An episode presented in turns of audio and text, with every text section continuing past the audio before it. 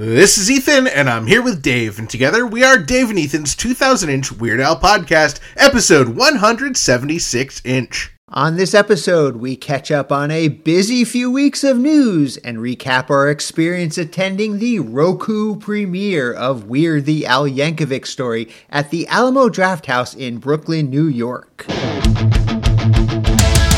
It's Dave and Ethan's 2000-inch Weird Al podcast. It's a podcast about Weird Al. It's Dave and Ethan's 2000-inch Weird Al podcast. Seriously, the whole podcast is about Weird Al. It's Dave and Ethan's 2000-inch Weird Al podcast. You don't have to listen, but we're glad you are. Dave and Ethan's 2000-inch Weird Al podcast.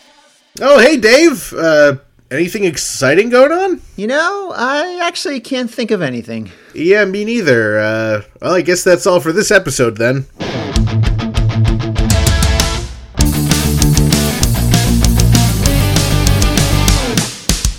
No, we're kidding, of course. It has been a crazy, insanity-filled couple of weeks since our last episode. Weird the Al Yankovic Story officially launched on the Roku channel. A brand new Weird Al Yankovic album dropped. The 2022 leg of the unfortunate return of the ridiculously self-indulgent, ill-advised vanity tour wrapped up.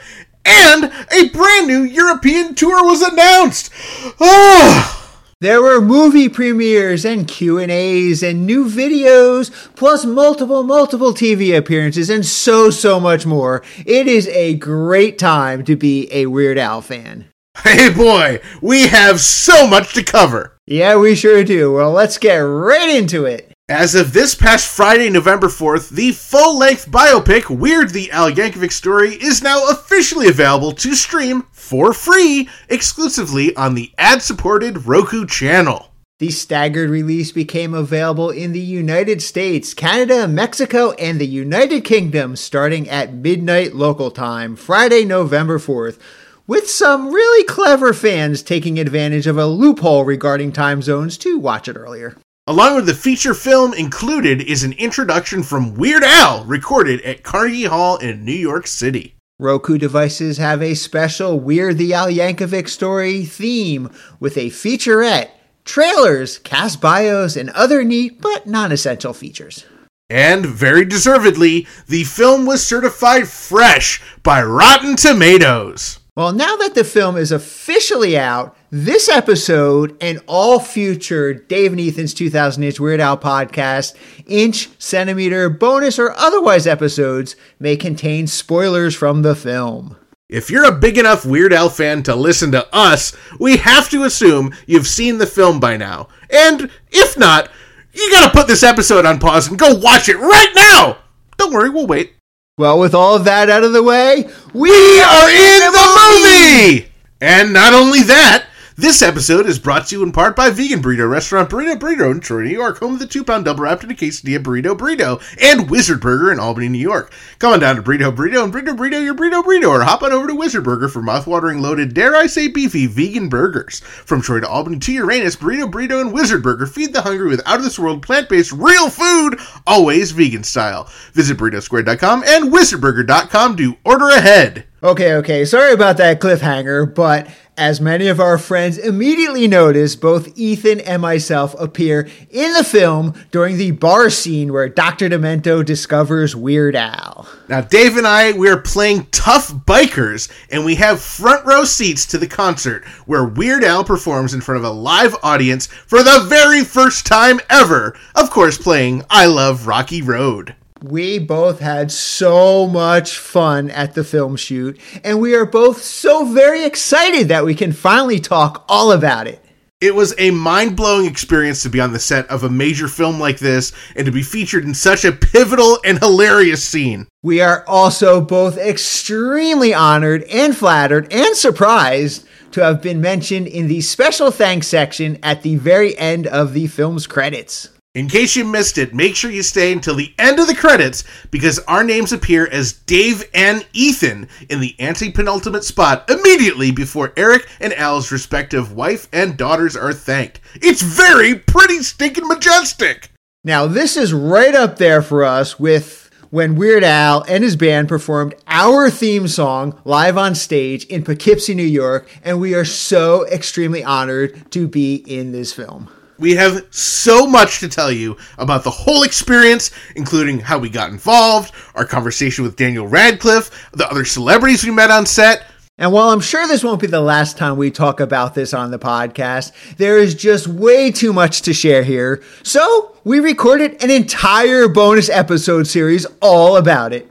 Our intern Frank will be posting the first few episodes from our weird bonus series exclusively for our Patreon family to hear first over at patreon.com/2000inch in the very near future, with additional episodes to follow. We are super, super excited for you to hear all about it. And that's not all! Earlier last week, while appearing on The Tonight Show starring Jimmy Fallon, Weird Al announced the Weird Al Yankovic Story soundtrack!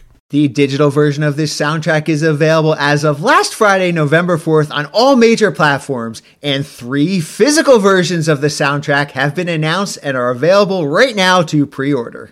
There's a jam-packed CD expected January 27th, and 2 vinyl double LP variations are expected on May 19th. These include a hot pink colored set, as well as a Barnes & Noble exclusive glow-in-the-dark green set.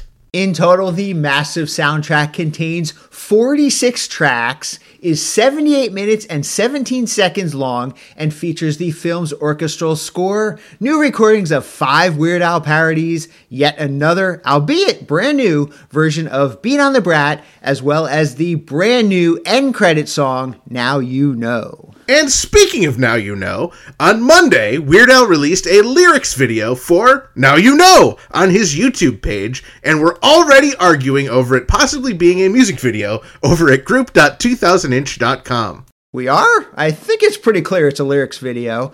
While the video consists of just lyrics, hence a lyrics video, the lyrics are superimposed over some pretty stinking majestic Hawaiian shirt-themed artwork and Weird Al design, so definitely you are going to want to check it out. Now You Know is, of course, the song that plays over the credits of the film and features not only Weird Al and his longtime band, but also contributions from some other past guests of the podcast. That's right, when you listen to the song, you will hear all 3 of Al's gals, Lisa Popeil, Monique Donnelly, and Scotty Haskell as they lend their beautiful voices to the song, and Wayne Bergeron plays the trumpet.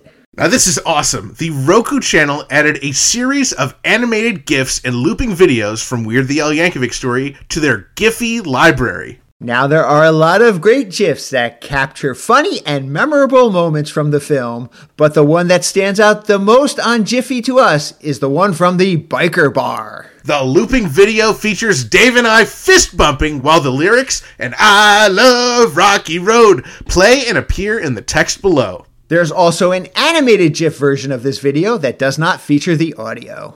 With all those exciting headlines out of the way, now it's time to see what else is happening in Weird Al-related news! What's happening in Weird Al-related news is brought to you in part by Well, Well, Well and the True Legends of the Once Great Forum Wowway, in accordance with support for the rights of gays and LGBTQ+, and people who wash their hands regularly. Thanks, Mark Heidenreich, for the sponsorship.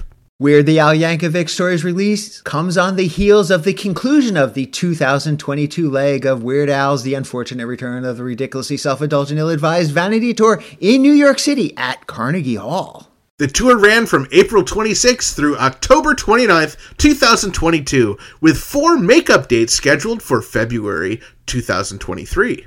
We have recorded bonus episode concert reviews for each and every single concert that either Ethan or myself attended on this tour. So stay tuned to our official Patreon page at patreon.com/2000inch as intern Frank will share all those over there first as soon as they are ready. And speaking of 2023 tour dates, on Monday, November 7th, Weird Al confirmed and announced a brand new European leg to his Unfortunate Return of the Ridiculously Self-Indulgent Ill-Advised Vanity Tour. As of this podcast recording, the European leg runs from February 10th through March 6th, 2023, and has stops in Ireland, the UK, Belgium, Netherlands, France, Germany, Denmark, Norway, Sweden, and Austria. 18 tour dates in total. Tickets for most of these shows go on sale to the general public starting on Friday, November 11th. Some venues may offer pre-sales, so if you're interested in learning more, check out the information linked on the tour page at weirdal.com. While the VIP experience will continue with the European leg of the tour, there are some very notable differences. It appears that VIP Weird Al Jeopardy is no longer advertised as part of the VIP package. That sigh of relief that you probably just heard came from our friend UH Jeff, who is relieved he does not have to translate 5,000 trivia questions into German. And looking at the FAQ, it now appears you can get any one item you want autographed. You're no longer required to get the poster signed. Another notable difference is that the mugs with Weird Al's face on them have been replaced with a custom fleece Weird Al throw blanket, exclusive to the VIPs. Ooh, very cool! Or very warm. You'll most likely need a nice warm fleece blanket in Europe during February. For more details on the European Tour's VIP experience, check out the tour page at WeirdAl.com. This is a special hamster alert to the Dave and Ethan's 2000-inch Weird Al podcast broadcast alert system, sponsored by Jack Bateman. Hey Dave, I was watching some Weird Al Show episodes recently, and it got me wondering, is Harvey the Wonder Hamster still alive? Ethan, didn't you hear our interview with Craig Armstrong? Oh, no, not yet. You were actually there? Sheesh! It's been a fizzy few weeks, Dave. Give me a break. We literally aired that episode 9 months ago. Sheesh! It's been a busy 9 months, Dave. Give me a break! Okay, well, let me put it to you this way, Ethan. The oldest ever recorded hamster in captivity lived to be 4.5 years old, and the Weird Al Show was like 25 years ago. So what you're telling me is, Harvey is a wonder hamster? I mean, if you listened to Craig's story, you would have known that. Harvey the Wonder Hamster. I'm so sorry, Ethan. I can tell that you are taking this pretty hard. If you want to ever talk about it, I am always here to listen. Hey, Harvey! That is all for this episode's very important special hamster alert via the Dave and Ethan's 2000-inch Weird Al podcast broadcast alert system. While the Roku channel has made it clear that there will not be a theatrical release of Weird the Al Yankovic Story, thus making it ineligible for Oscar nomination, it did recently screen at a few film festivals, including the Philadelphia Film Festival and the Los Angeles Newark Film Festival. Weird the Al Yankovic Story also had a Roku premiere on November 1st in Brooklyn, New York, which was simulcast to various Alamo Drafthouses, including ones in New York City, Denver, Los Angeles, San Francisco, and Austin, Texas. Both Ethan and I were at the actual premiere in Brooklyn, and we will tell you all about it later this episode. Now, in addition, there was a private cast and crew and Funny or Die 15-year anniversary screening a few days later in Los Angeles on November 3rd.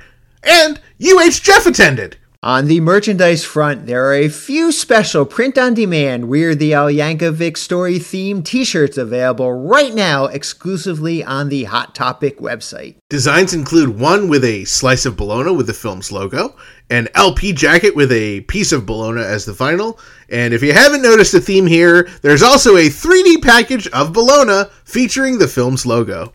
Interestingly, there is also a blue In 3D or Stranger Things shirt, which appears to be leftover stock from the 2019 tour.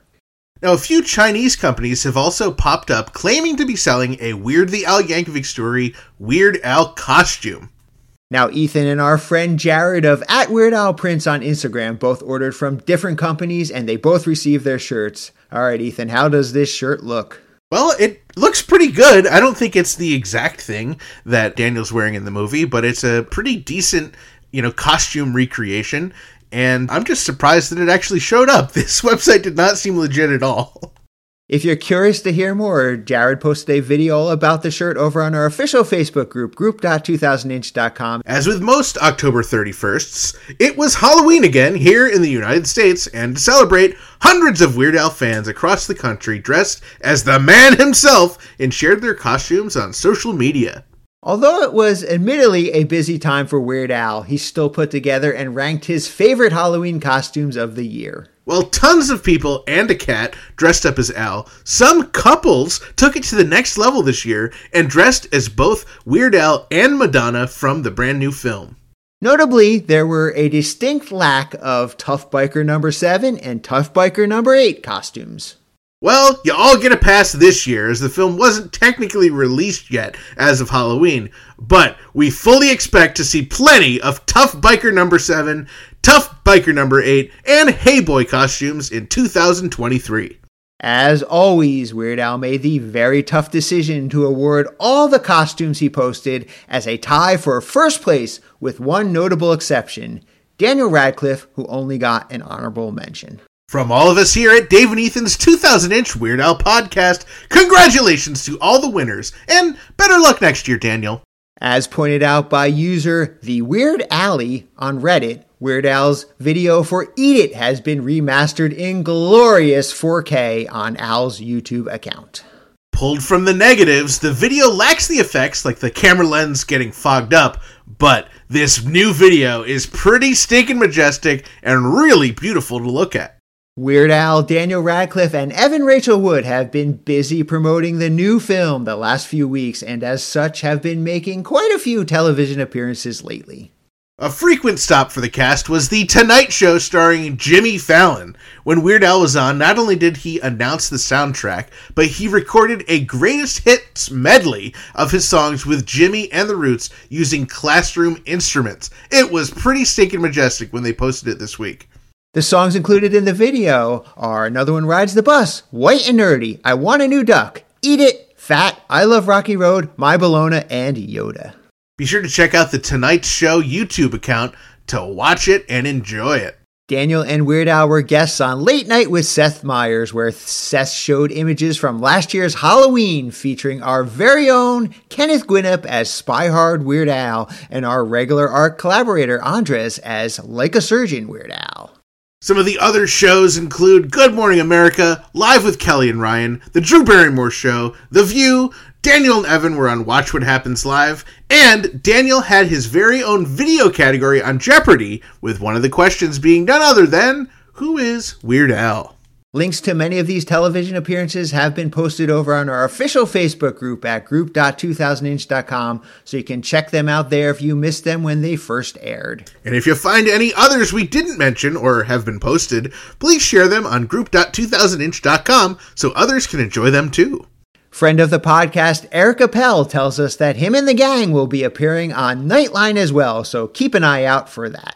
And if print media is more your speed, Weird Al and the cast have been showing up in newspapers and magazines all over the place. Here are some places you might have seen the movie mentioned. Well, Daniel Radcliffe was in the November issue of GQ magazine, and there was a 2-page spread all about Weird Al in the November 14th issue of People.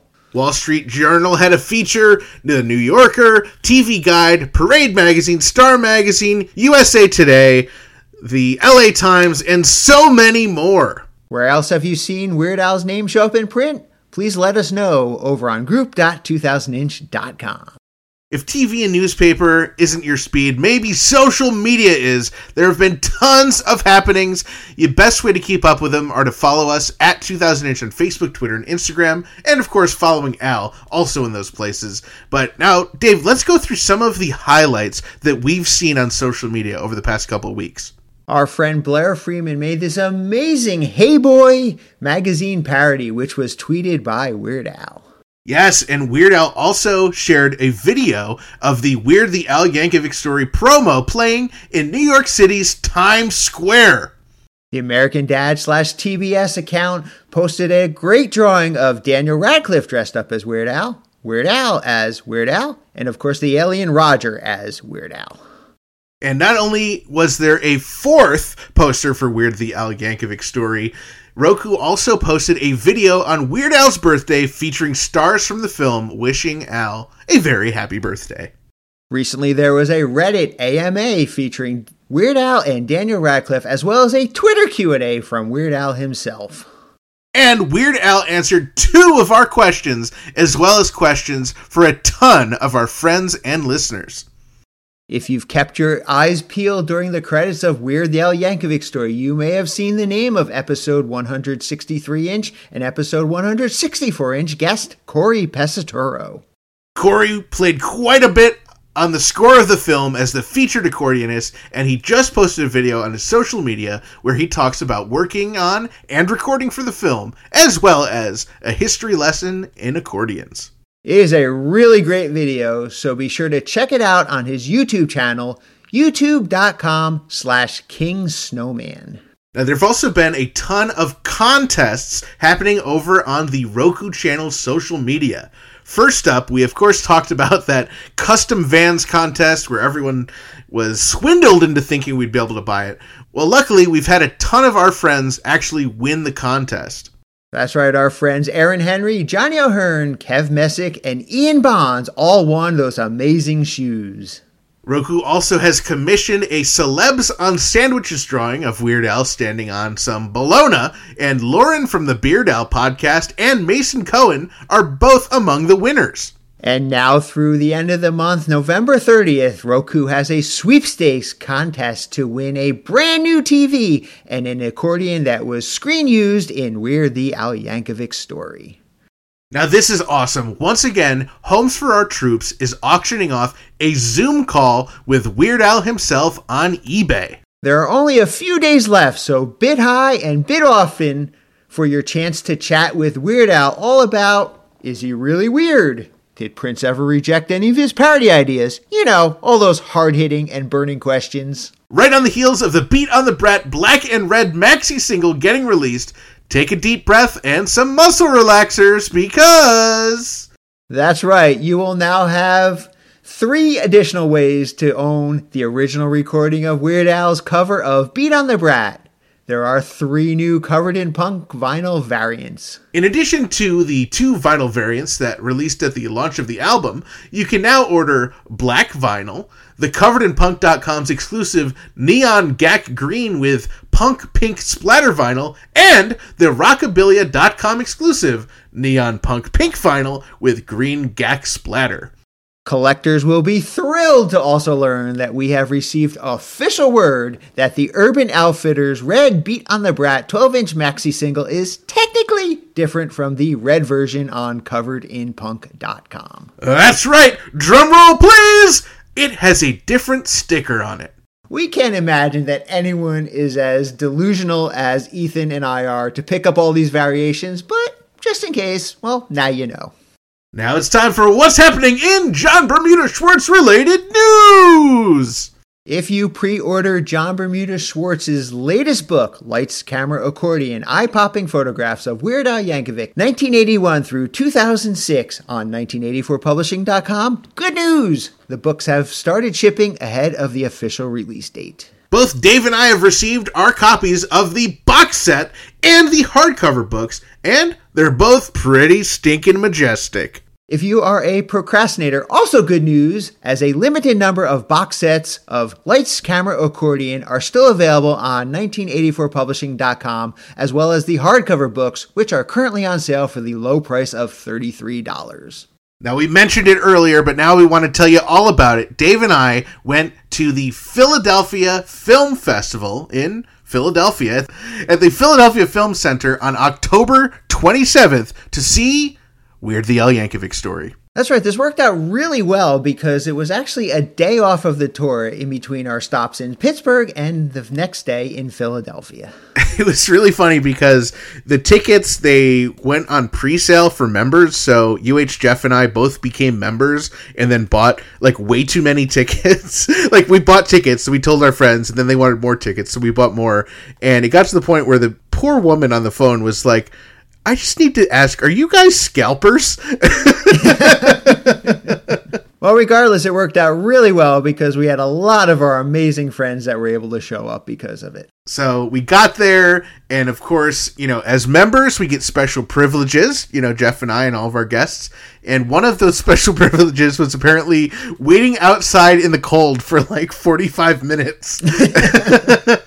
Yeah, I'm not sure why they didn't let people inside earlier, but as soon as they let everyone in, it was like a free-for-all for seats because there was not assigned seats, so everyone wanted the best seats in the theater. And we ended up getting seats about mid-theater. Yeah, I was really happy with the seats. Yeah. We got to sit with Kelly and Dana. It was really great to get to be near them because I knew neither of them had seen the film before.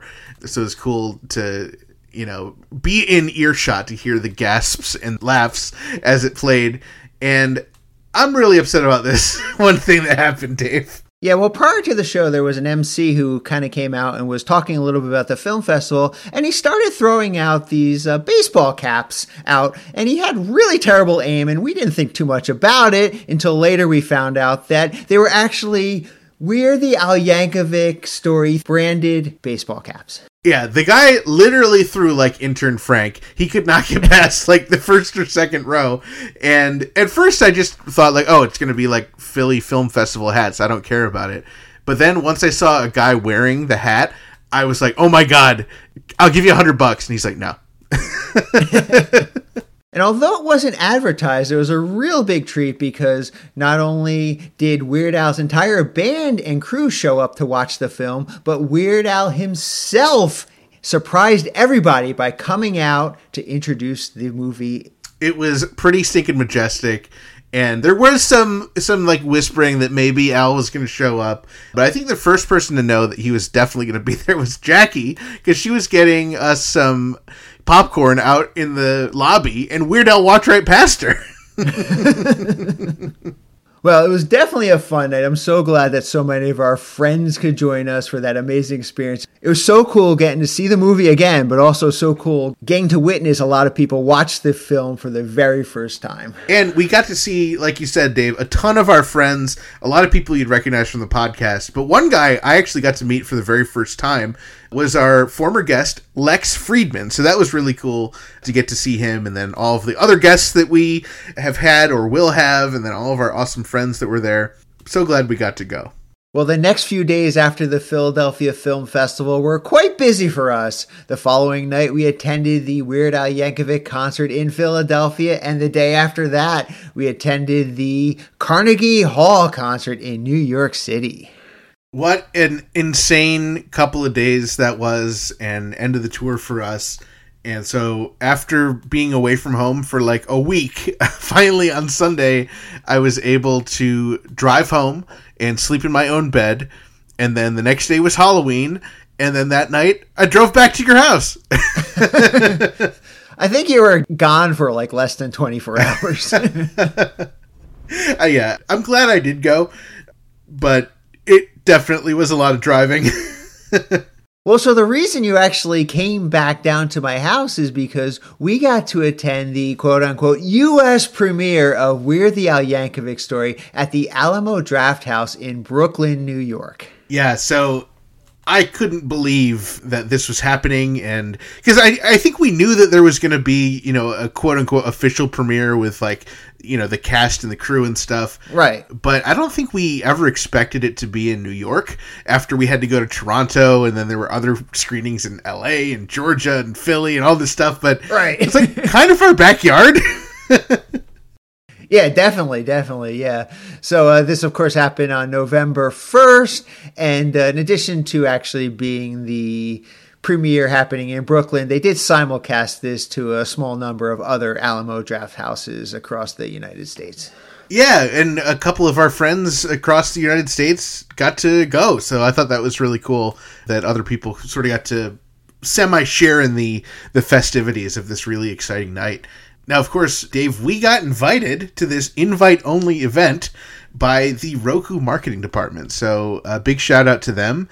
And I can't wait to tell everyone about this really incredible evening we had. Yeah, I was so excited that we got the invite from the Roku marketing department, because actually I was hoping just to attend one of the simulcasts at the Alamo Drafthouse in New York City. Right. And I totally forgot about it when tickets went on sale. And 10 minutes later, Jackie, you know, texted me and said, oh, by the way, if we're going to go to this screening in New York City, let me know so I can make sure I get the time off from work. And I looked and I said, oh my gosh, it's 10 minutes late. I logged onto the website, and of course, all the tickets were sold out. So I didn't even think I'd get to even participate in this event, let alone be invited to the actual premiere in Brooklyn. Well, you know, I don't know if we really understood at the time, but it really was this big deal movie premiere. And as we found out, there were a lot of celebrities and other people there, including high-ranking Roku executives. So this was really like, you know, tickets were not for sale for this. This was like you had to know someone or be associated with the movie, or I guess have the greatest Weird Al podcast in the world if you wanted to attend.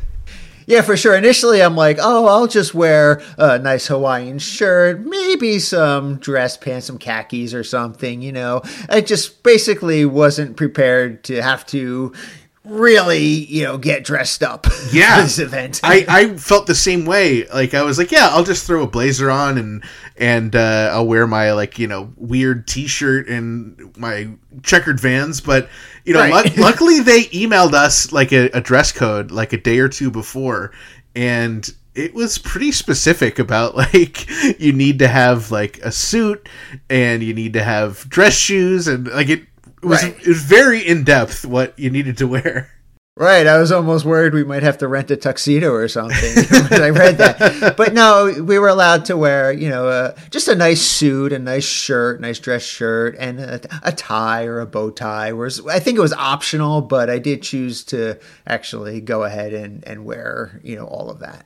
Yeah. So tell me about the suit you wore, Dave. Oh, actually, I wore the same exact suit that I wore to my wedding. Oh, wow. It was a blue. Like a dark blue. Yeah, it was a dark blue, although it looks black unless you're really up close against it. It was a nice purple shirt and a nice purple and black tie, as well as very fancy dress shoes. It definitely, you matched like the color scheme of the evening. Yes, black and purple. And yes, for sure. And Ethan, what was it that you wore to the premiere?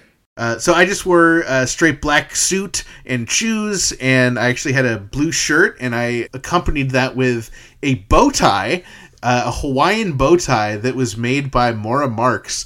She is the incredible clothing creator who I hired to make Weird Al a shirt for his birthday. And so actually using leftover scraps from making Weird Al's shirt, she made me a bow tie. So that's the one I wore.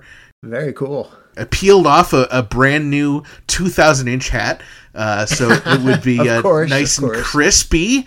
And, of course, I had to adorn my my suit jacket with a Hollywood star Weird Al enamel pin.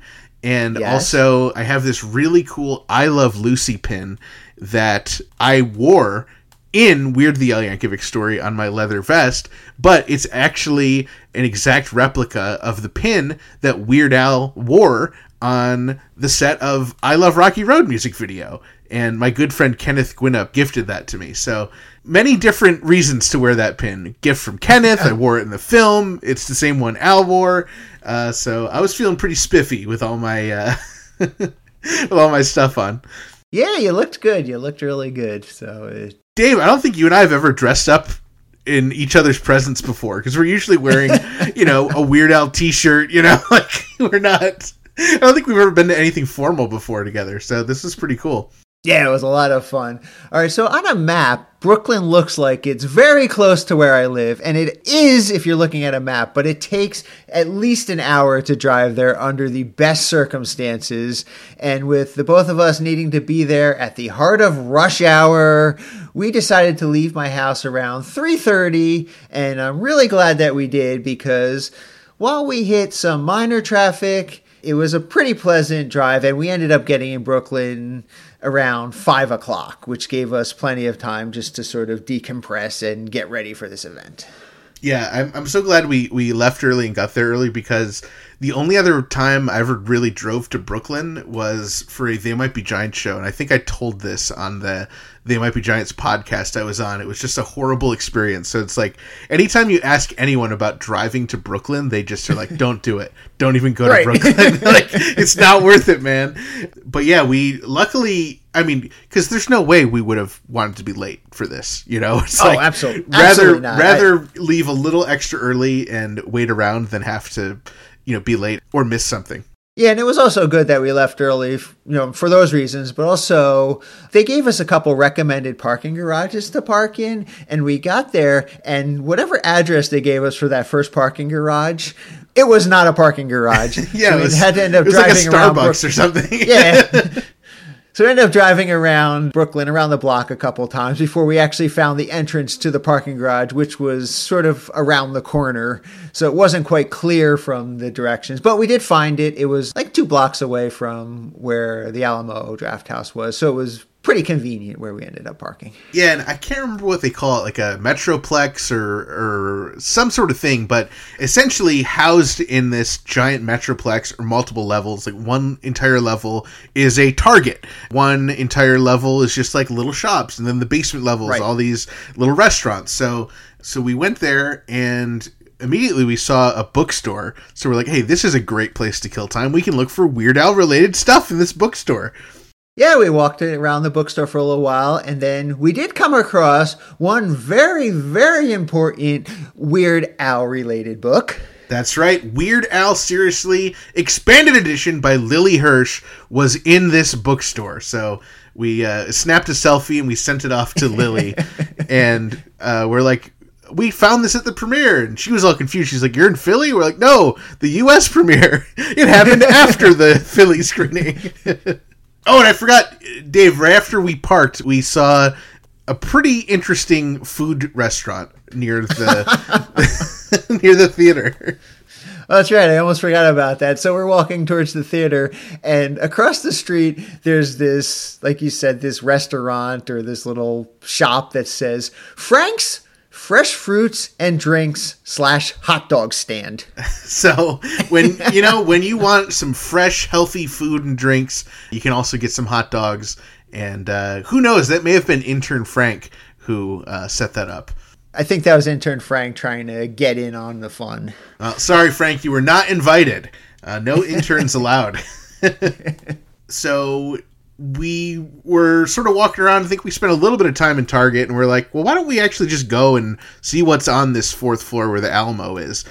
Yeah, it was about 5:30 at this time, and we weren't supposed to really check in till 6 o'clock, but we figured there's probably going to be a lot of people checking in, and hey, if we can get up there and we can kind of look around and scope things out ahead of time, that'd be pretty cool. So we did head up the escalator, and as soon as we got to the 4th floor, oh my gosh, this place was great. It's like, when you watch Willy Wonka, the Chocolate Factory movie, and the kids show up in this paradise of candy and chocolate, and their eyes just explode, their minds explode when they see it.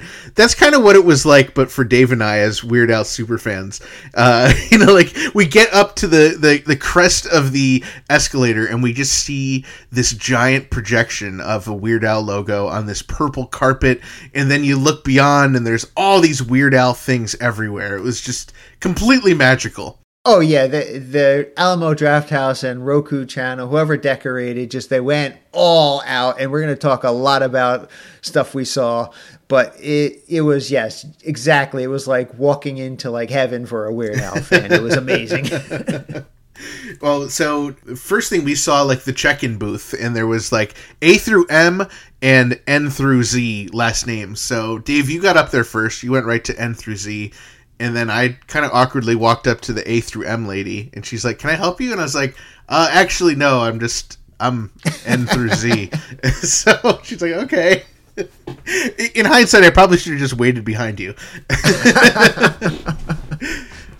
Yeah, so, the check-in process was pretty simple. You give them your name. They pulled out this manila folder, and then they pull out of this manila folder a ticket, an actual physical ticket to the premiere, which was really cool. Yeah, I'm trying to think of how I would describe how big it is. Maybe a 4x4 or a 5x5 kind of glossy cardstock paper.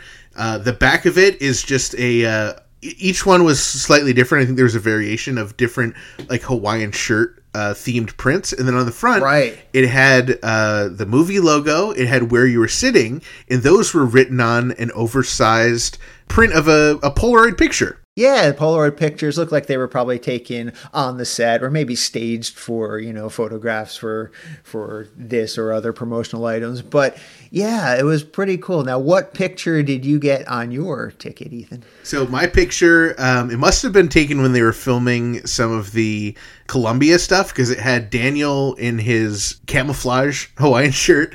And then it had Eric Appel, the director, and Evan Rachel Wood as Madonna. And what was on yours, Dave? So mine also had a picture of Evan Rachel Wood as Madonna on it. And I think the first thing we did is we wanted to make sure we were actually sitting next to each other because there were assigned seats. So we looked, right, and both of our tickets said Theater 27, Row 2.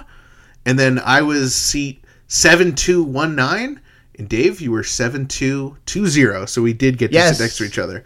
We did get to sit next to each other. And actually, I wasn't even sure. I'm glad that we had assigned seats. I wasn't sure if we were going to have assigned seats because they really didn't say anything in the emails that we got whether or not how the seating arrangement was going to work. So I was happy to see we got assigned seats. I was happy to see we were in Theater 27. I mean, the perfect place for Weird Al Yankovic story to be viewed. And I'm glad we were sitting together so we could definitely chat. Oh, yeah. And have fun, together at this premiere. Yeah, if we're sitting next to anyone else, they would be like, why are these people screaming and laughing and weeping? So after we checked in, we noticed to the left of like where we checked in, which was kind of in the center, there was a separate check-in table with a big sign that said, My Bologna Guests. And I don't know about you, Dave, but I saw that and I was like, I wish I was a My Bologna Guest. I was curious what that meant, so I'm glad we went over. We checked it out. It was staffed by, I think, some Roku people, some employees there, maybe at the Alamo Drafthouse. But I feel like they were Roku people.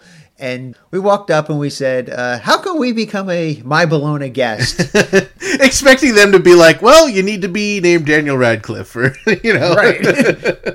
And it turns out that the My Bologna guest was a general admission for people who were not in assigned seats. So it turned out that we got the better deal. We were in assigned seats, so we were very happy. And yeah, well, they were like, yeah, you don't want to be a My Bologna. You want to be VIP like you guys are. We're like, okay. Fine, I guess we'll be VIP. But what was interesting, we were chatting with them. They weren't too busy at the time. So we noticed that they had a couple different pictures on the tickets that they were giving out. So we asked if we could see all of them. And I believe that I saw at least 5 different photos that were being used as ticket designs. Yeah, they were really cool. Yeah, for sure. I wish I had them in front of me. I think I took a picture of the ones, but they were really nice. And I think we were like, hey, if people don't show up and you got extra ones of these, don't throw them out, And they actually, I wasn't there, but they actually gave them to you later in the night, didn't they?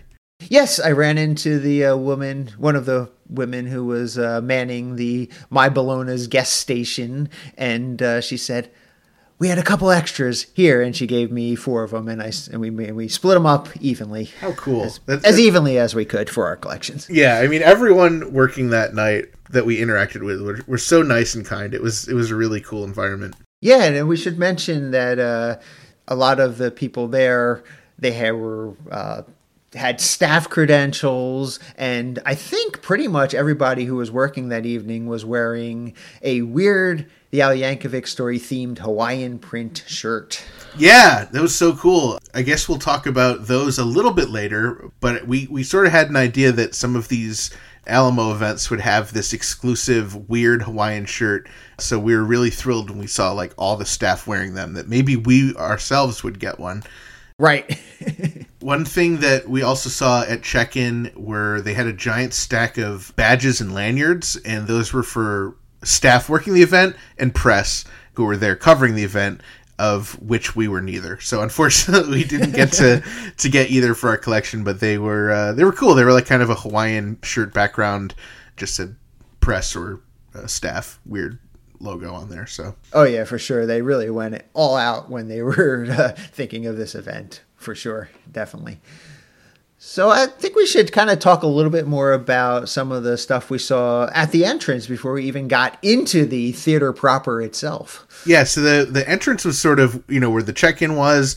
There was also a coat check, and then there was also before you actually get into the quote-unquote entrance, there was this giant, I think it was like fabric, or I'm trying to think of that, like kind of vinyl print of like the poster of Daniel as Al on stage with the audience, and it was really cool. It was huge. I was thinking like if I somehow went home with this, I don't think it would fit on any wall in my house. It was a wall by itself. Yeah. It was so big. Yeah. It definitely wouldn't have fit in my car. We would have had to make other arrangements to get it home.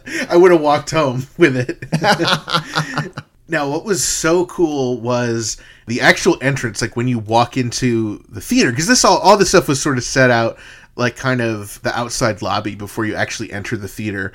Anyone in the public could have, I guess, gone up the stairs of the elevator and been there. Around the entrance is this really cool archway. It's sort of textured with these little like black pyramids all around it. Hard to describe. But then the centerpiece, like right in the top middle, is this giant Roku original Weird the Al Yankovic Story sort of 3D logo. And it just looks so cool. Oh yeah, it definitely like popped off the archway. It was incredible. It looked, I don't know if it was 3D, but it looked 3D and it looked amazing. And again, I don't know if it was very big. I don't know if that would have fit in my car either, if we somehow could have smuggled that out. Well, so we actually walk in to the entrance. We walk through this, archway, and directly to our right is this really cool display with pedestals and Hawaiian shirts and Vans shoes. And it turns out they were actual items worn in the film. Yes. There were three different Hawaiian themed shirts, and then there were three pairs of shoes as well, accompanying Vans, of course. Yes. So the first shirt and van combo, just regular black checkered Vans. And then the shirt was the one that is worn by Daniel in the acid trip scene, where it's sort of that light green color. Right. So next to that one is that great green and purple jacket that Daniel was wearing at the award ceremony, and this awesome, awesome pair of Hawaiian print Vans shoes, lace-up shoes, not slip-ons. Yeah, and then the last shirt there is the shirt that Daniel's wearing when he gets in the car accident and ends up in the hospital. It's the sort of maroon red one with the pineapples. And again, just plain black checkerboard Vans. Right. In addition to those three shirts and three pairs of shoes, they also had this really cool, sparkly white accordion that was used somewhere in the film. And we believe that is the accordion that was used in the scene with Tom Lennon, when Tom Lennon comes to, as the accordion salesman, to the Yankovic residence and tries to get them to buy an accordion. Yeah, it was really cool. Very neat to see all of those together and instantly recognizable. Like, oh, yep, these are from the film. Yeah, absolutely.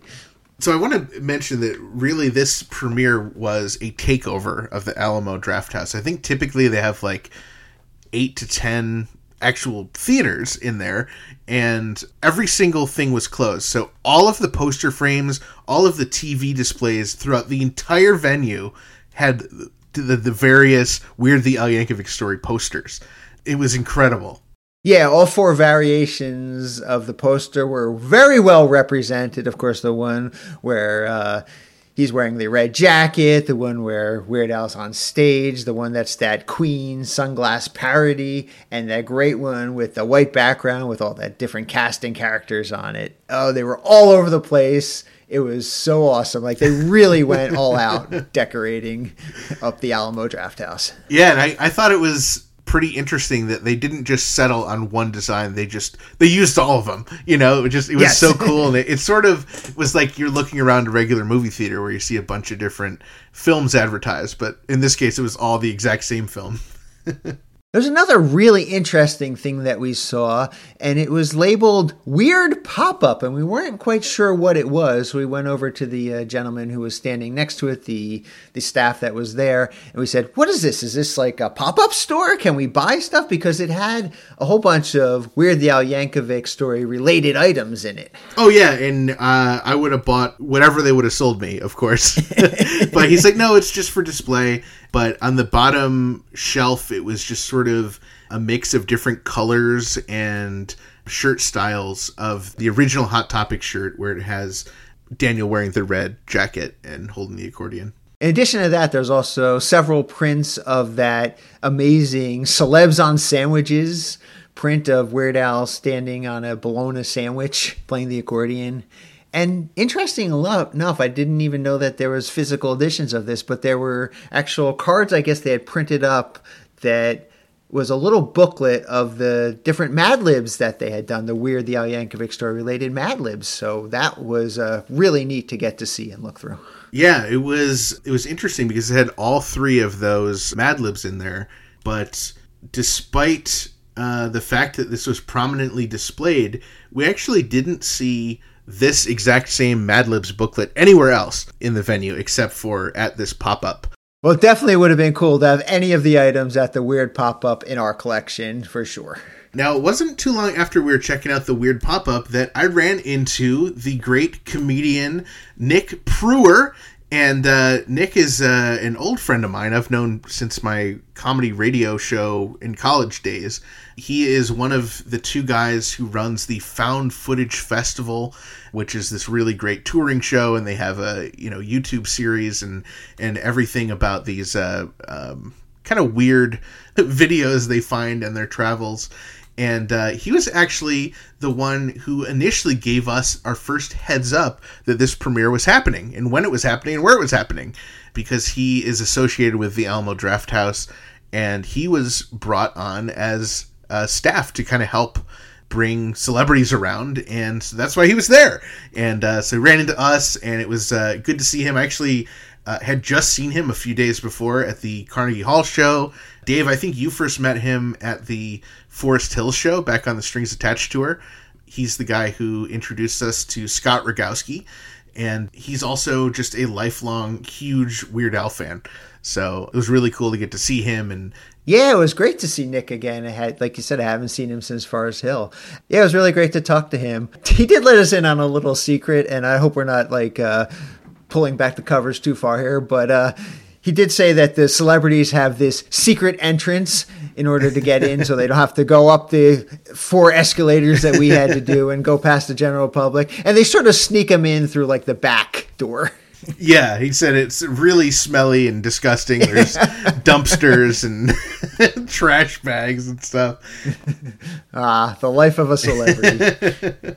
So we also, while we were there was a woman who was hired by Roku to just take photos of the event.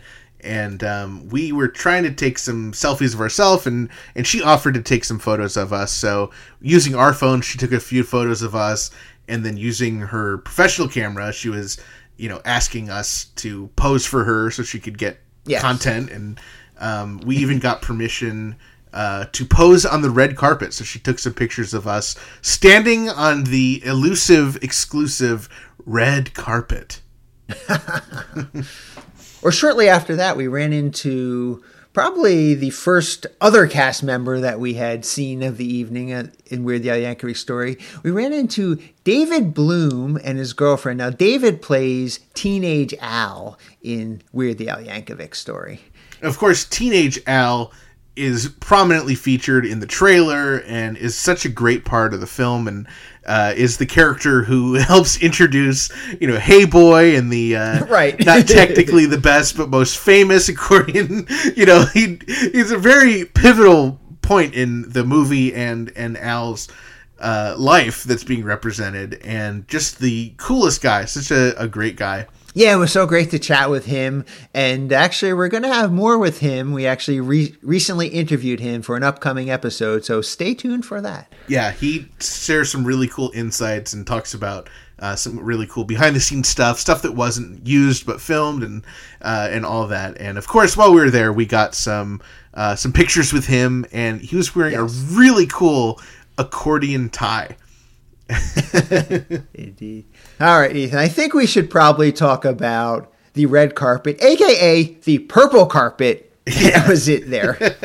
So on the opposite side of the entrance where the costumes and the accordion was this long sectioned off area with backdrops, and then sort of the center section was sectioned off for press and cameras and reporters and that kind of thing. Yeah, it was a really nice setup. There was a logo wall, step and repeat, with the film logo and Roku on either side of this open accordion centerpiece. It looked really spiffy.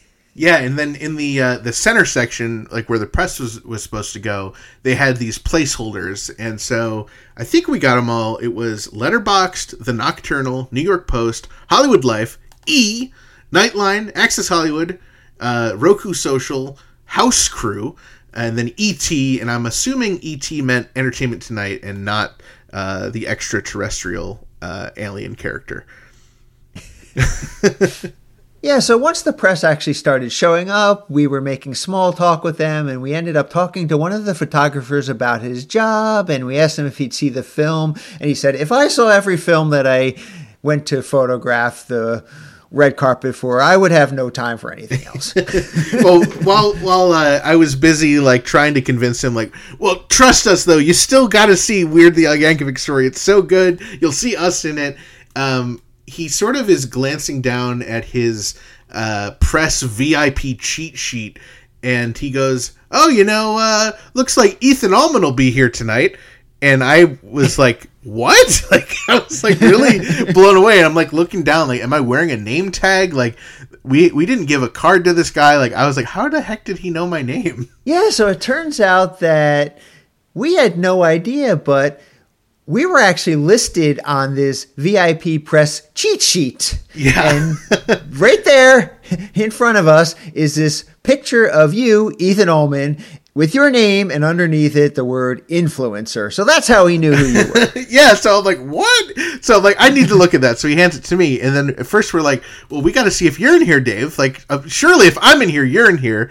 And we just sort of glanced at all the photos and we didn't see you listed. Well, first I'm thinking, I guess intern Frank forgot to put me on the list or something, but then we did notice my name is there. Yes, I'm also listed as an influencer, but for some reason my picture does not exist. I'm just a big blue rectangle. I always thought you looked kind of like a blue rectangle, Dave, and this really confirmed it. So I guess that's why the guy said my name and not your name, because he couldn't pick you out of the list of photos. Yeah, I'm not quite sure why I was a blue rectangle. It's not that difficult to find pictures of me. And had Roku actually asked, I would more than happily have sent them a few headshots they could have used. Yeah, of course. Or the really great caricatures that we have of us they could have put. If anything would have been better than a blue square. Everything. It was really cool that you did get your picture in the actual press sheet. And yes, I'm a blue rectangle, but believe it or not, I actually found that really funny when I saw that.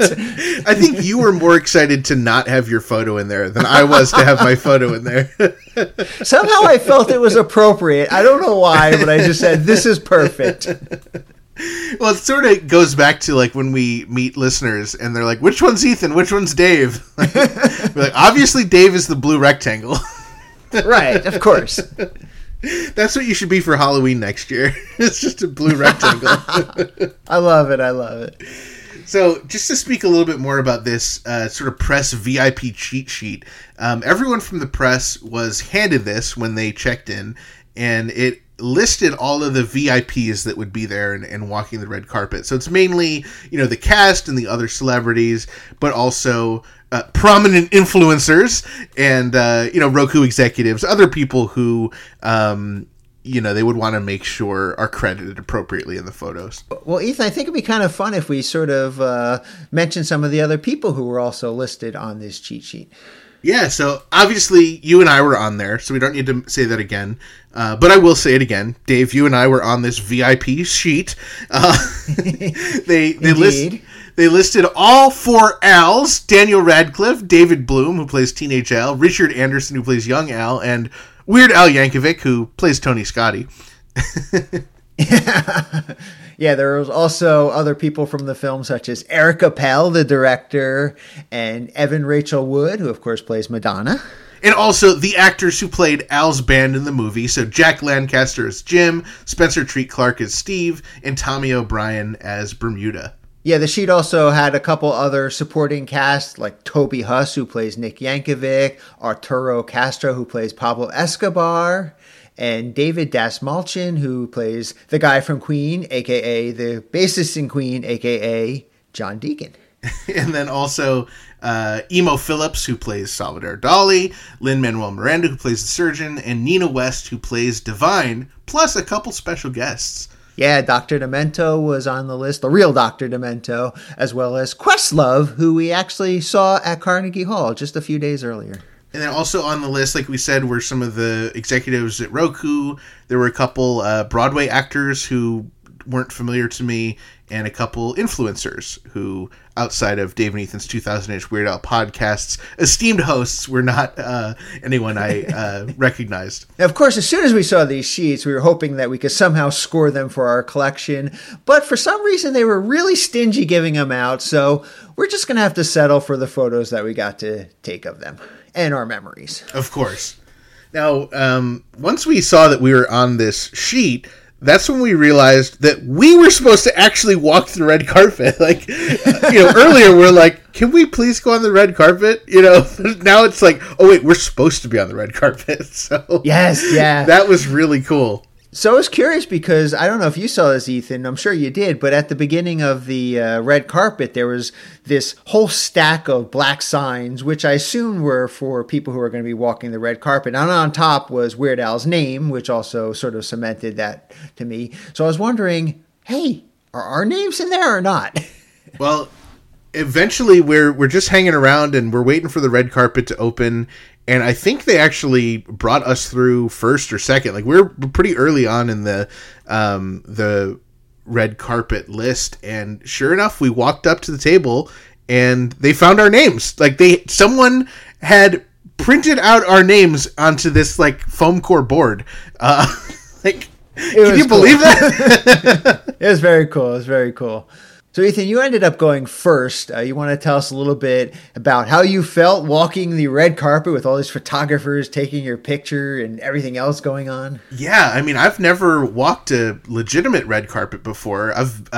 One time I covered a red carpet and I was on his press, but I never actually walked it. And how it's sort of broken up is the first section is photographs, and then the second section is, like, interviewers. So when you're doing the photograph thing, a person on staff, the guy who brought us through, he holds up your name on the sign, and then all the photographers take a picture of that sign.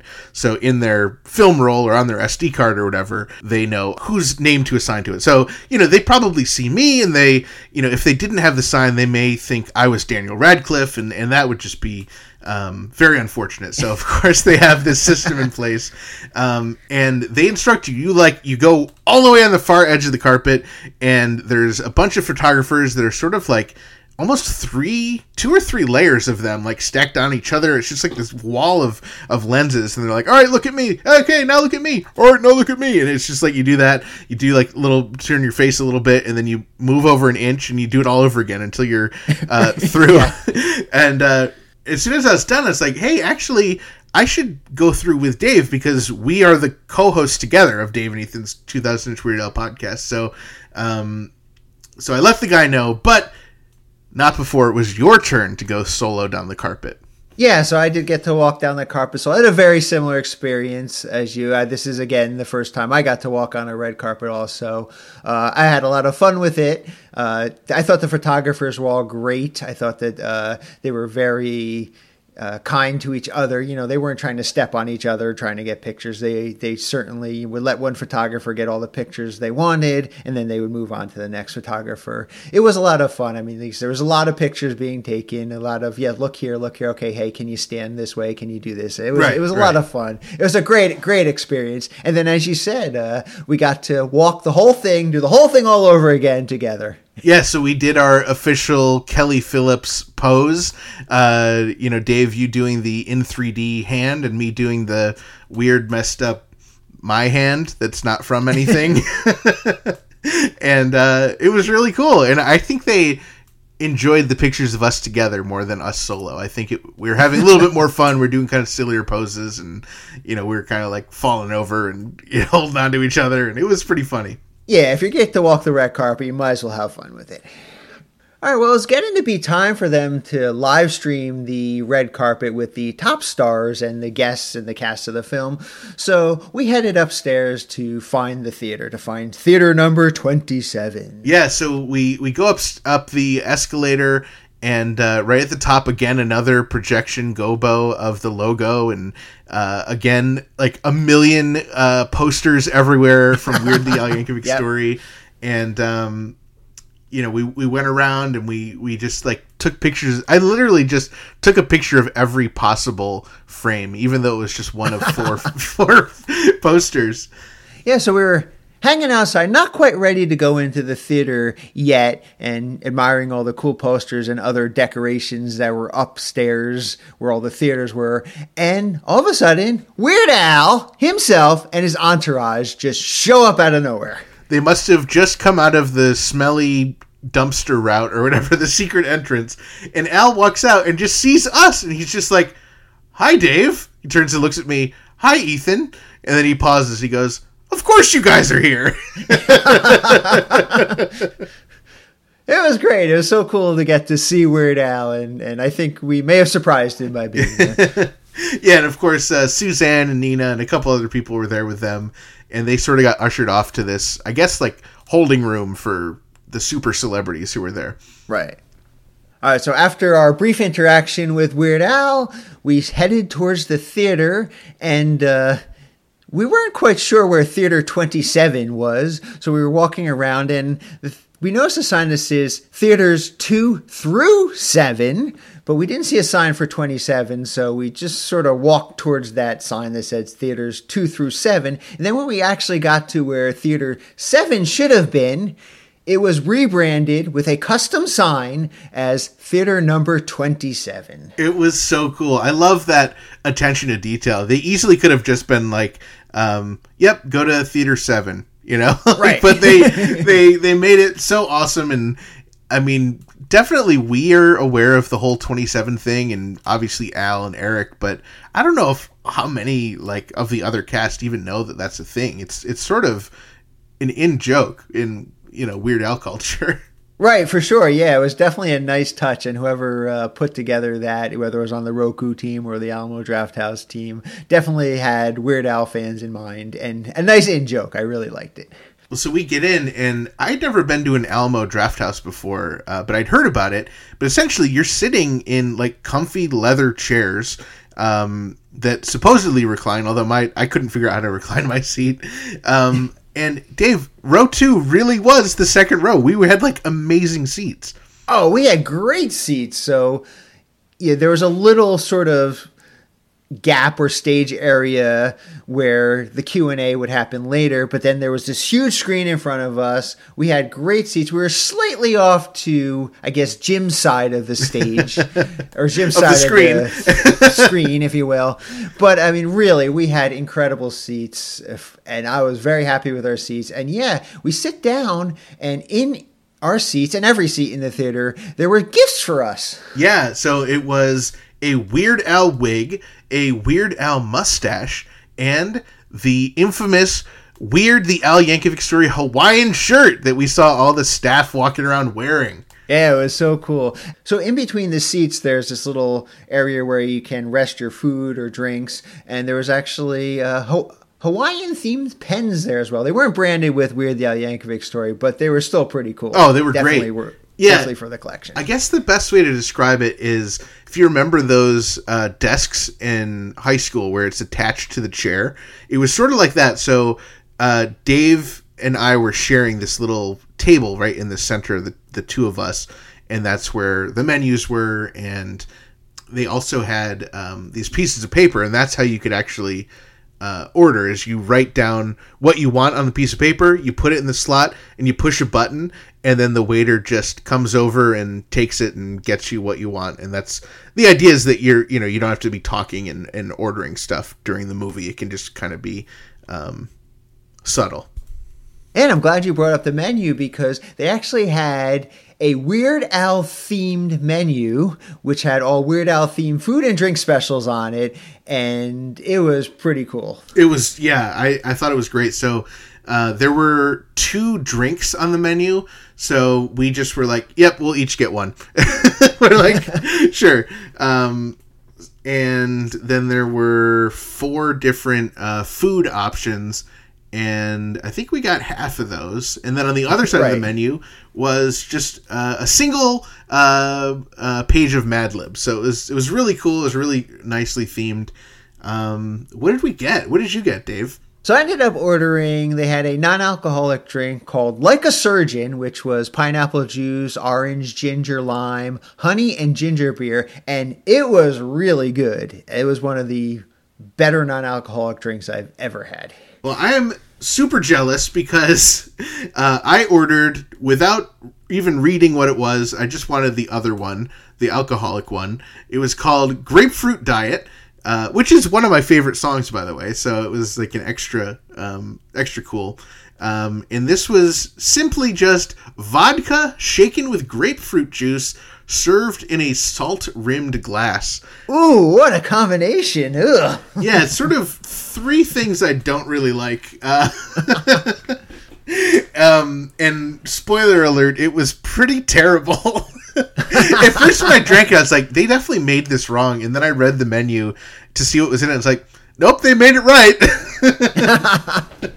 I like salt rim for like a margarita, but this was not sweet or I don't know. It wasn't good. I wish I would have gotten a Like a Surgeon now that I see what was in it. That sounds really good. It was really good. I had a second one later. Oh, wow. Oh, darn. I should have at least had a sip. I didn't even think to.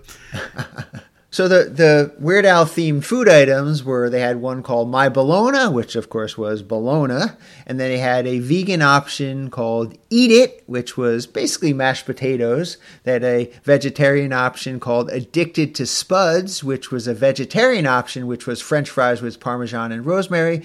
And the final one was Living in the Fridge, which was a vegan option of hummus with tortilla chips. And Ethan, I believe you've got the last 2, Addicted to Spuds and Living in the Fridge. Yeah, I really wanted you to get My Bologna, but we got Addicted to Spuds and Living in the Fridge, and you tried them, right? I thought they were really wonderful. The French fries were super tasty, and the hummus was great. Yeah, I took a couple French fries, and I tried some of the hummus and tortilla chips. I liked it. It was good. But then, if that wasn't enough... And by the way, all this is comp free. They had a giant, like 3 or 4 page, like restaurant type menu as well. Yeah, you could order pretty much anything off their regular menu as well. I ordered fish and chips off of there, and believe it or not, it's almost as they had the podcast in mind when they had this, but Coke Zero was on the menu, so of course I had to get one of those. Yeah, well, you do what I always do is like, well, do you have Coke or Pepsi? We've got Coke products. Like, okay, and, do you have Coke Zero? And the guy's like, yes. It's like, oh, yes, I'll have that. So we both got Coke Zeros, and then I got like a nice IPA, and they had buffalo cauliflower, which is so tasty, so I got that. And Dave, we were sitting there and we saw a table next to us get this giant bowl of popcorn, and I could see your mouth drooling and your eyes getting wide. So you did get the bowl of popcorn. How was the popcorn, by the way? Oh, popcorn was really good. It was a lot. It was a huge, huge bowl, way too much to finish. But yes, I'm going to be watching a movie. I got to get some popcorn. I was totally stuffed after all of the living in the fridge and popcorn and cauliflower. But, I saw some people had popcorn and there were like brown things in it. And I guess they have like cut up pieces of churro. Like they've got all sorts of crazy, awesome stuff at the Alamo Drafthouse. All right. Well, after we ordered, Ethan, you sort of disappeared for a couple minutes. I'm not sure where you went. Yeah. I wasn't sure what would still be set up after the show, so I realized I wanted to grab a picture of the weird pop-up. So I just ran downstairs, ran down the escalator, took the picture, and then I head back up the escalator. As soon as I get to the top, I lock eyes with Daniel Radcliffe. Very cool. Yeah, so Daniel was there. His girlfriend and his crew were there, and then Nick Brewer was also there, I guess, having just led him from the dumpster's secret entrance. So I didn't say anything. I just give them space. I didn't want to, be clingy or weird. And then came back and had my terrible, terrible grapefruit diet drink. And I think it was called grapefruit diet because if you drink it, it's so nasty tasting. It's going to make you vomit and you're going to lose weight. It's just the grapefruit drink diet, I guess. So at this point, they had the red carpet video live stream up on the screen. And I know it was not only live stream to our Alamo Drafthouse, but all the other Alamo Drafthouse that were participating, as well as on the Roku YouTube channel. And I know Jackie was watching the Roku YouTube channel at home. Yeah, I know Kate was watching it, and I know other people, other friends and people in the podcast Facebook group were watching it. So I thought that was cool. But I don't think they were filming when we walked the red carpet. I think they saved that for like when Daniel showed up. Yeah, I think by the time they went live, we were already seated in the theater. Roku had their own host. It was a fellow influencer, Reese, and it was kind of awkward. Like, he was interviewing Dr. Demento, and I don't think he knew what to ask Dr. Demento. And he had some kind of weird directions he went while he was interviewing people on the red carpet. I think we could have done a better job. Just going to put that out there. Yeah, I agree. It was a little awkward watching some of the interviews, but we did get to see on the screen Dr. Demento walk the red carpet, Weird Al walk the red carpet, Daniel Radcliffe, of course, Evan Rachel Wood, Eric Appel, and Lin-Manuel Miranda. And there may have been others. I don't know if we got the live stream in our theater right when it started, and like sometimes the audio was cut out, so I'm not sure if we missed anything. But it was cool. It was, it was still fun to watch and interesting to see. And it was kind of cool that, then those people were heading into where we were, like it, right. It's kind of surreal in that way. Shortly after the live stream ended, three Roku executives came out and gave a little brief introduction to the film. And then the film started. Yeah. And I mean, this was both of our fourth time seeing it with an audience, and it's just, I don't think we can say enough how awesome it is getting to experience that with other people in the room, and just the infectious laughter and the gasps and the surprises and, everything is just so great. And it was a really, really fun time getting to see it again. Oh yeah, the film got great reactions, lots of laughs, all laughs in the correct spots. It was wonderful seeing it for the fourth time on a big screen. Now, we knew that the Q&A at the end was going to be hosted by the real Dr. Demento. That was one of the little heads up that we knew. But what we didn't realize is that Dr. Demento is actually just like a few seats to the left of us for the whole screening. Sitting in our row. It was pretty cool. I didn't notice that. And so the film ended, and they brought Dr. D down to one of... They had like five little individual couches set up, and he introduced everyone and brought down Eric Appel, Evan Rachel Wood, Daniel Radcliffe, and Weird Al. Yeah, it was cool. It was maybe a 10 or 15 minute Q&A session that Dr. Demento did. They told stories. It was a lot of fun. It was really cool to get to see that. And of course, I believe that was also streamed to the other Alamo Draft houses that were participating. Yeah, it was really fun. And I love that we were like second row. We were like right next to all of them. And it was very cool. Now we've seen, Al and Eric and Evan and Daniel get interviewed like almost as many times as we've seen the film. So pretty cool.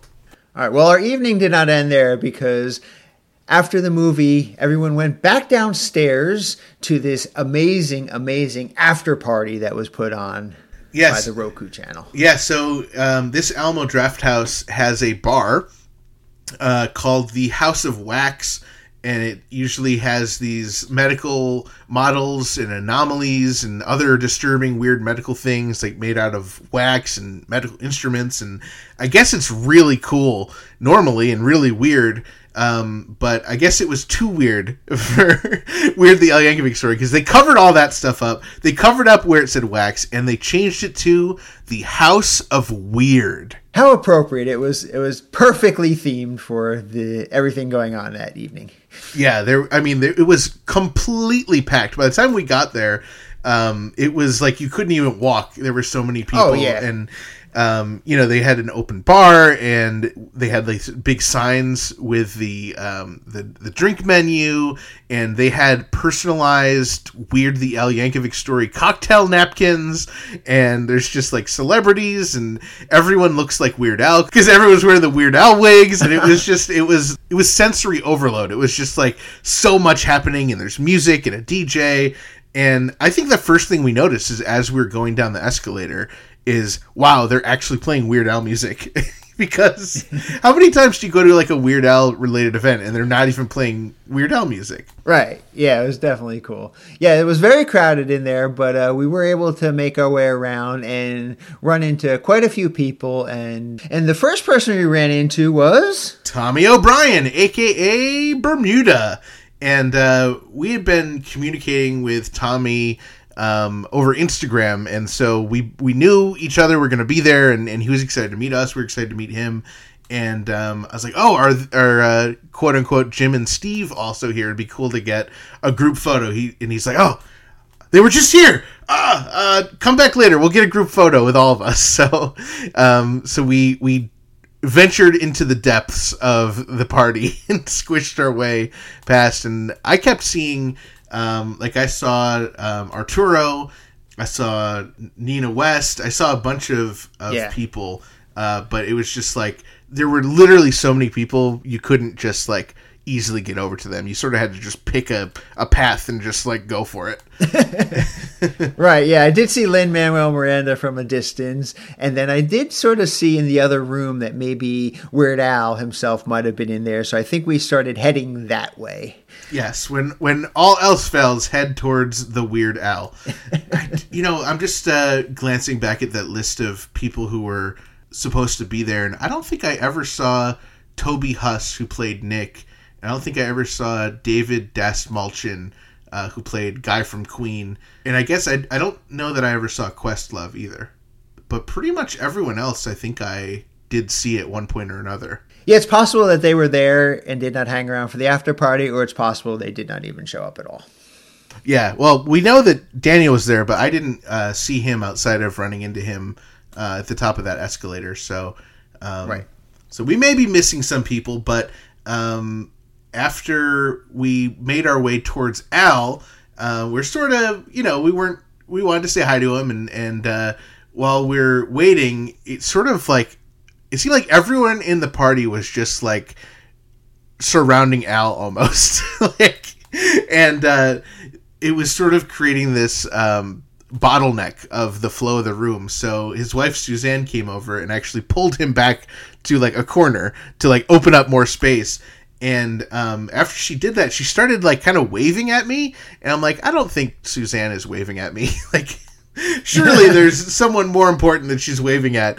And so I'm like looking around, but no, she was waving at me, and she came over and she's just like, hey, I know I just pulled Al away, but I didn't want you to think it was anything in particular. I just wanted to help free up the room, so we're just gonna hang out over here. So okay, yeah, and this was really cool to see her, and I reminded her who we were, and she definitely knew who we were.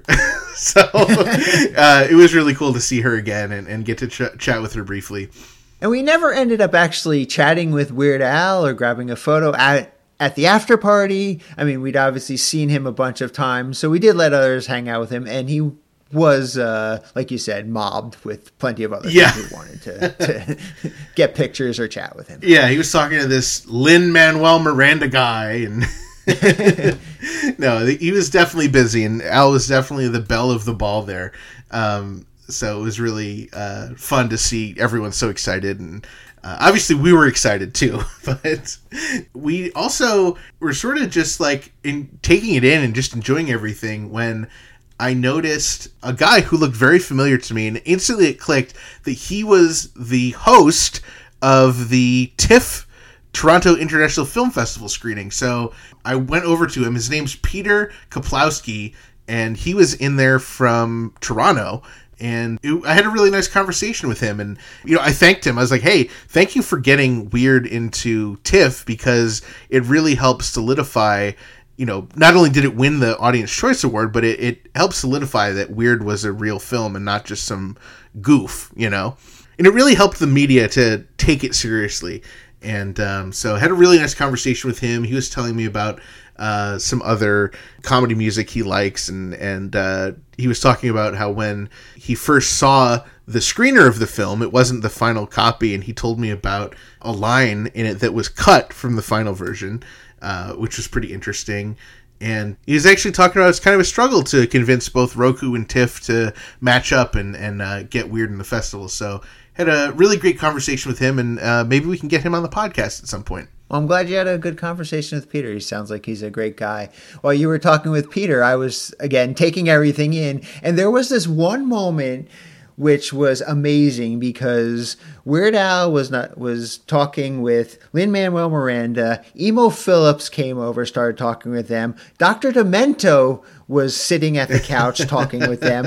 And it was like, oh my gosh, these are like the most amazing people just all talking together. And it was an incredible moment to get to witness. I didn't hear anything they said. It was way too loud in there. I was way too far away. But just to witness that moment of the four of them together just having a conversation was amazing. I would love to have been a fly on the wall there. I mean, you technically were a fly on the wall there. But yeah, that's pretty incredible. Just the, you know, in the Weird Al universe, like, those are four of the biggest celebrities, you know, Al himself, oh, sure, obviously, but, you know, Emo just got done with this amazing tour. I actually ran into Emo as he was leaving.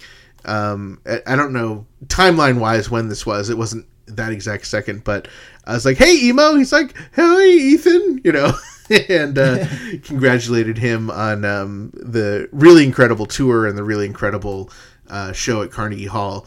And he's like, I bet I'll see you in February. And I was like, you'd be right. So I think Emo's excited for some time off, but also anxious to get back out on the road. So we'll have to see. So this next bit is pretty exciting. We found an opening and we kind of headed our way over towards the general couch area where the big celebrities were hanging out. And we ended up standing next to none other than Lin-Manuel Miranda. And we started having an amazing conversation with him. Yeah, we walked over and I think we were just like, hey, just so you know, we're co-stars in the movie. We're, you know, and he thought that was funny. And he was asking us about, you know, our scene and where we showed up. And Dave, it was just incredible because for like 10 or 15 minutes, we just nerded out about Weird Al and the movie and Weird Al's music and everything with Lin-Manuel Miranda. Yes, I know he's mentioned it on several...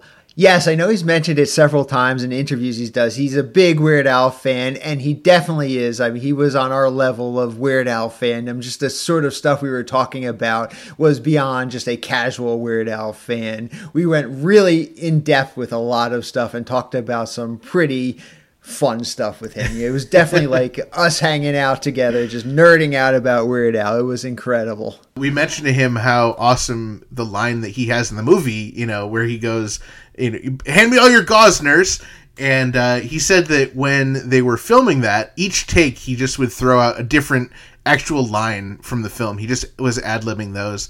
And we started in a conversation about, you know, how some people think gauze nurse is Gosners, and Lynn admitted that he originally thought it was Gosners. Yes, that's probably one of the most popular misheard lyrics in Weird Al's songs. So it was really cool to get to hear that Lin-Manuel Miranda misheard it the same as you and I have. Yeah. And of course, you know, when we interviewed Weird Al on the podcast previously, he talked about this TV project that he was pitching with Lin-Manuel Miranda that didn't get picked up. So we mentioned it to Lin, and he actually gave us, you know, the log line. He told us what it was about, who else was involved, and I don't know if we should talk about that, Dave. That's probably private info. Yeah, Lin was great to talk to, and of course, you know, he was also starting to get pulled into other directions, so we did ask if before he left he would take a selfie with us, and he gladly agreed to do so, and it was an amazing selfie. It was a really great picture of the three of us. It was so cool. I don't think too long after we were done chatting with Lynn, we finally saw someone who also we'd been communicating with on Instagram and we're hoping to meet up with, a guy named Pete Scalziti, and you may recognize him because every time Daniel gets interviewed, he mentions that Pete, his friend, helped teach him how to play accordion to get ready for the role. We've been in touch with Pete, and we're planning to have him on the podcast, and he found us, I think, over by Lynn, and he came and met us, and we had a great time chatting with him. Yeah, it was so great to meet Pete and have a conversation with him. At one point, he had mentioned that he had gone out to breakfast with Daniel, and he mentioned how he might be appearing on a Weird Al podcast. And Daniel said, "Oh, Dave and Ethan's podcast?" Which was amazing to hear.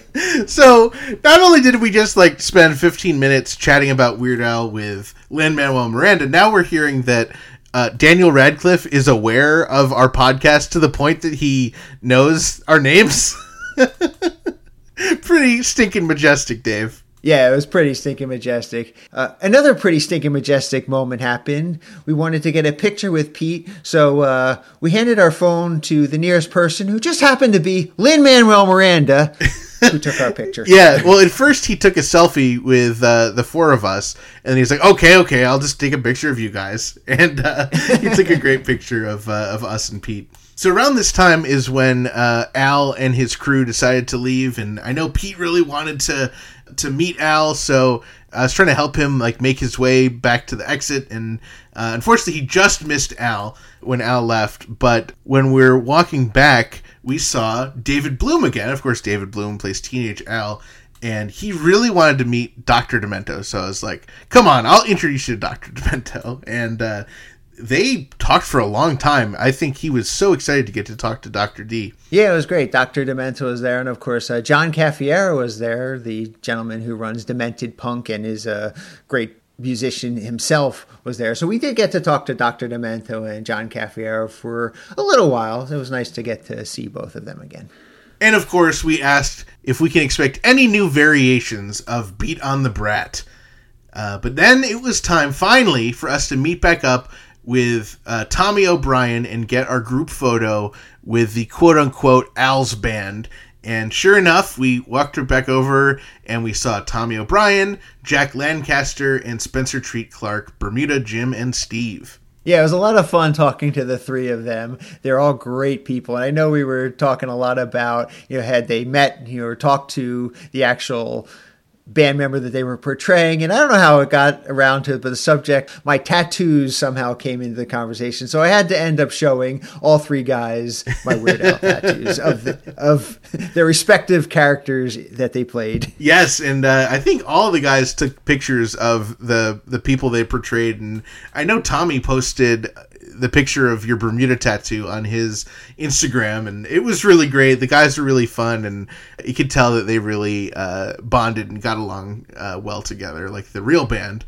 And then after we were done chatting with them, we finally got to see Eric Appel, and we got to meet his brother Brad, and this was pretty cool. Eric ended up pitching us his secret idea. He hadn't told anyone yet, not even Al, of Weird 2.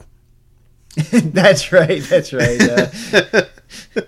Eric had some pretty wild ideas for what Weird 2 or Weird the Al Yankovic Story, the sequel, might be. So if there is a sequel and they use some of Eric's ideas, it's going to be a fun movie, but I don't think we're at liberty to go any more into that conversation. Yeah, well, if he wants to talk about it on the podcast, he can. We're not going to spill any secrets. But what was really cool is we're chatting with his brother, Brad, and it turns out that not only is Brad an extra in the film as well, he shows up in some of the crowd scenes at the concert, he also created the Weird Al Wiki, that Weird Al Wiki independent website when he was a kid, and I guess is still an admin over there. So that was pretty interesting, because I've definitely checked that out a bunch of times. Yeah, what an amazing, cool connection. So right about this time, they were calling for last call, so people were starting to wrap up. I did want to go over and give a thank you to the DJ for the amazing Weird Al tunes he was playing. Not only was he just playing Weird Al tunes, he was like doing scratching and mixing them all differently. They sounded amazing. It was incredible. Yeah, his name is DJ Filipino Fist, a.k.a. Mikey, and he actually flew out from Austin to come to this premiere. They flew him in from Austin. He's a huge Weird Al fan, and it was so nice to talk to him briefly. And he ended up giving us whoopee cushions just for coming over and saying hello. Yeah, he is really awesome, and we have connected with him on Instagram, and he's such a big Weird Al fan, and he just had so much fun getting to go there. And I know he's in the middle of reading Weird Al Seriously, and just a really awesome guy, so I want to give him a big plug, DJ Filipino Fist. And I think when you were talking to him, Dave, I saw young Al, Richard Anderson, taking a few photos. I don't know if it was his parents or his guardians or his manager. I'm not sure who the adults were with him, but I felt weird, like going up to a kid and asking for a picture. I know it was a cool environment, but I went up to his guardians. I was just like, you think he would mind getting a picture with me? And they're like, no, he would love that. So I got to pose with young Al. Very cool. And they took a picture on my phone, and then they also took a picture on their phone. And what's kind of funny is a few days later on Instagram, his manager, his mom, or both, posted the picture of me and him and said, Richard met his first fan. I love it. Well, that sounds amazing, Ethan. I wish I could have met him too, so he could have met his second fan. So all in all, pretty stinking majestic party and screening and everything. Really wouldn't trade that experience for anything in the world. That was just so much fun. Now, this was also pretty cool because all of the photographers were taking pictures, and some of them were just freelance. We figured some of them would start to show up on like Getty Images and the other stock photo sites. Well, sure enough, if you start Googling, David Rossi or Ethan Allman and Getty or Stock Image, you will see some of these photos of us on the red carpet. And I found one news organization who picked up a photo of us, and it listed John Rossi and Ethan Allman on the red carpet of Weird the Al Yankovic Story premiere. So, Dave, I don't remember your doppelganger John Rossi joining me on the red carpet. Do you remember that? Well, they must have been confused by the blue rectangle or something and mislabeled it. I guess after all these years, Intern Frank forgot my name. Curse you, Intern Frank! Well, I guess you have to wear a name tag on the podcast studio so Frank doesn't get confused. But hey, if we want, we can, right now, Dave, spend hundreds of dollars in licensed photos of ourselves. But we wouldn't want to, so thankfully we got those pictures before the red carpet of us for free. Yeah, overall, this was just an absolutely amazing experience. I'm so glad we got to go. I'm so glad we got to see Weird the Al Yankovic Story 4 times total in theaters. This premiere was incredible. Roku put on an amazing, amazing event. I'm so happy we got to go. I'm so happy I got to spend the evening with you, Ethan. I echo everything you said, Dave. It was so much fun. And also, I wanted to let you know, Dave, that this episode is brought to you in part by Discover Darwin, promoting tourism in Darwin, Minnesota. Not only is historic Darwin, Minnesota beautiful, it's also the only town in America without any hooligans! That's right. Darwin, Minnesota is the only town in America where no resident has ever illegally downloaded music. Wow, that is such an interesting and really cool, impressive claim. How do you know that? Well, I know that because Darwin, Minnesota still does not have internet. So visit Darwin, Minnesota on your next expedition. Discover Darwin, more than just the twine ball. And after you visit Darwin, Minnesota, be sure to attempt to visit discoverdarwin.biz. If you have internet. Dave and Ethan's 2008 Weird Al Podcast is brought to you absolutely free thanks to our incredible sponsors, Burrito, Jackson Scoggins, Discover Darwin, Jack Bateman, and Mark Heidenreich. Our podcast is also supported by everyone in our Patreon family, with special thanks to our amazing close personal friend level Patreon supporters, Jeff, Zeb, Adriana, Ajax, Allison, Blair, Dana, Gus and Alicia, Jake, Javier, Kenneth, Kev, Matthew, Mike, NES, Josh, 64, Scott, and our newest close personal friend level Patreon supporter, Zach.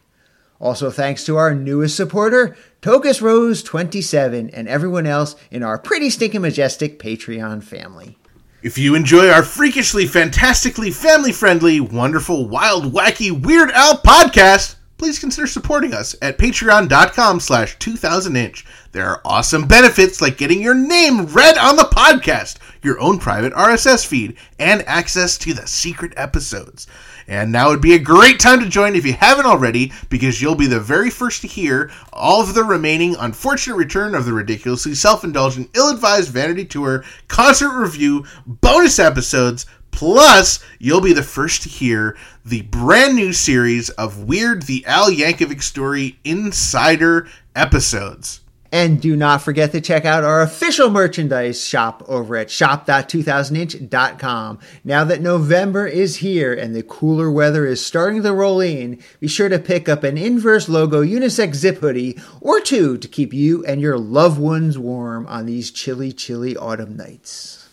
We love hearing from our listeners and other Weird Al fans, so be sure to join our Facebook community at group.2000inch.com and visit our Discord server for even more riveting Weird Al and Red Rump the Goody related conversations. You can find both of them linked on our website, as well as information about past episodes and guests over at weirdalpodcast.com or 2000inch.com.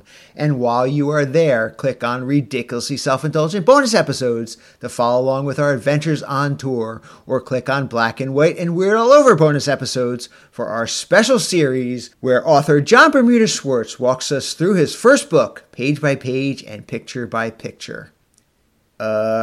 Keep up on new episodes, podcast news, and events by following at 2000inch on Facebook, Twitter, and Instagram.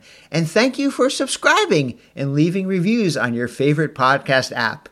Make sure you are subscribed, because not only does it help the podcast, it ensures your freezer stays full of Rocky Road ice cream.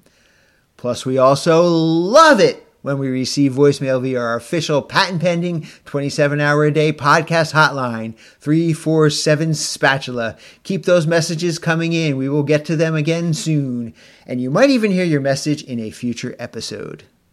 Okay, well, thank you once again to everyone who helped out with this podcast, including Joe Jaffa, Tina Beaver, Chris Sear, Chris Michaud, Kyle Driscoll, Reddit user The Weird Alley, Joe Bohannon, Javier Valdez, John Caffiero, Mandy Babula, Nick Pruer, Eric Appel, Lisa Flores, and everyone over at the Roku channel.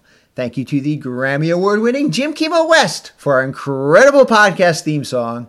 And thank you, of course, to Weird Al Yankovic, as this podcast probably would not exist without him.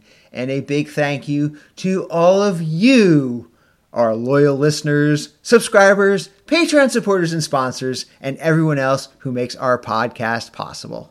Okay, well, thank you for choosing Dave and Ethan's 2000inch Weird Al Podcast. And until the next time, remember to gill and chill. Well, Ethan, another successful episode in the books. You've been awfully quiet these last few minutes. Is everything okay? Ethan? Ethan? Are you there? Ethan? Hey, hey boy! Really?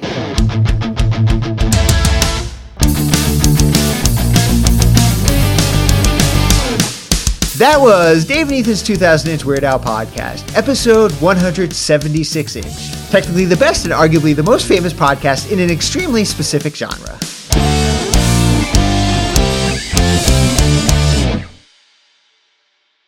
Harvey the Wonder Hamster.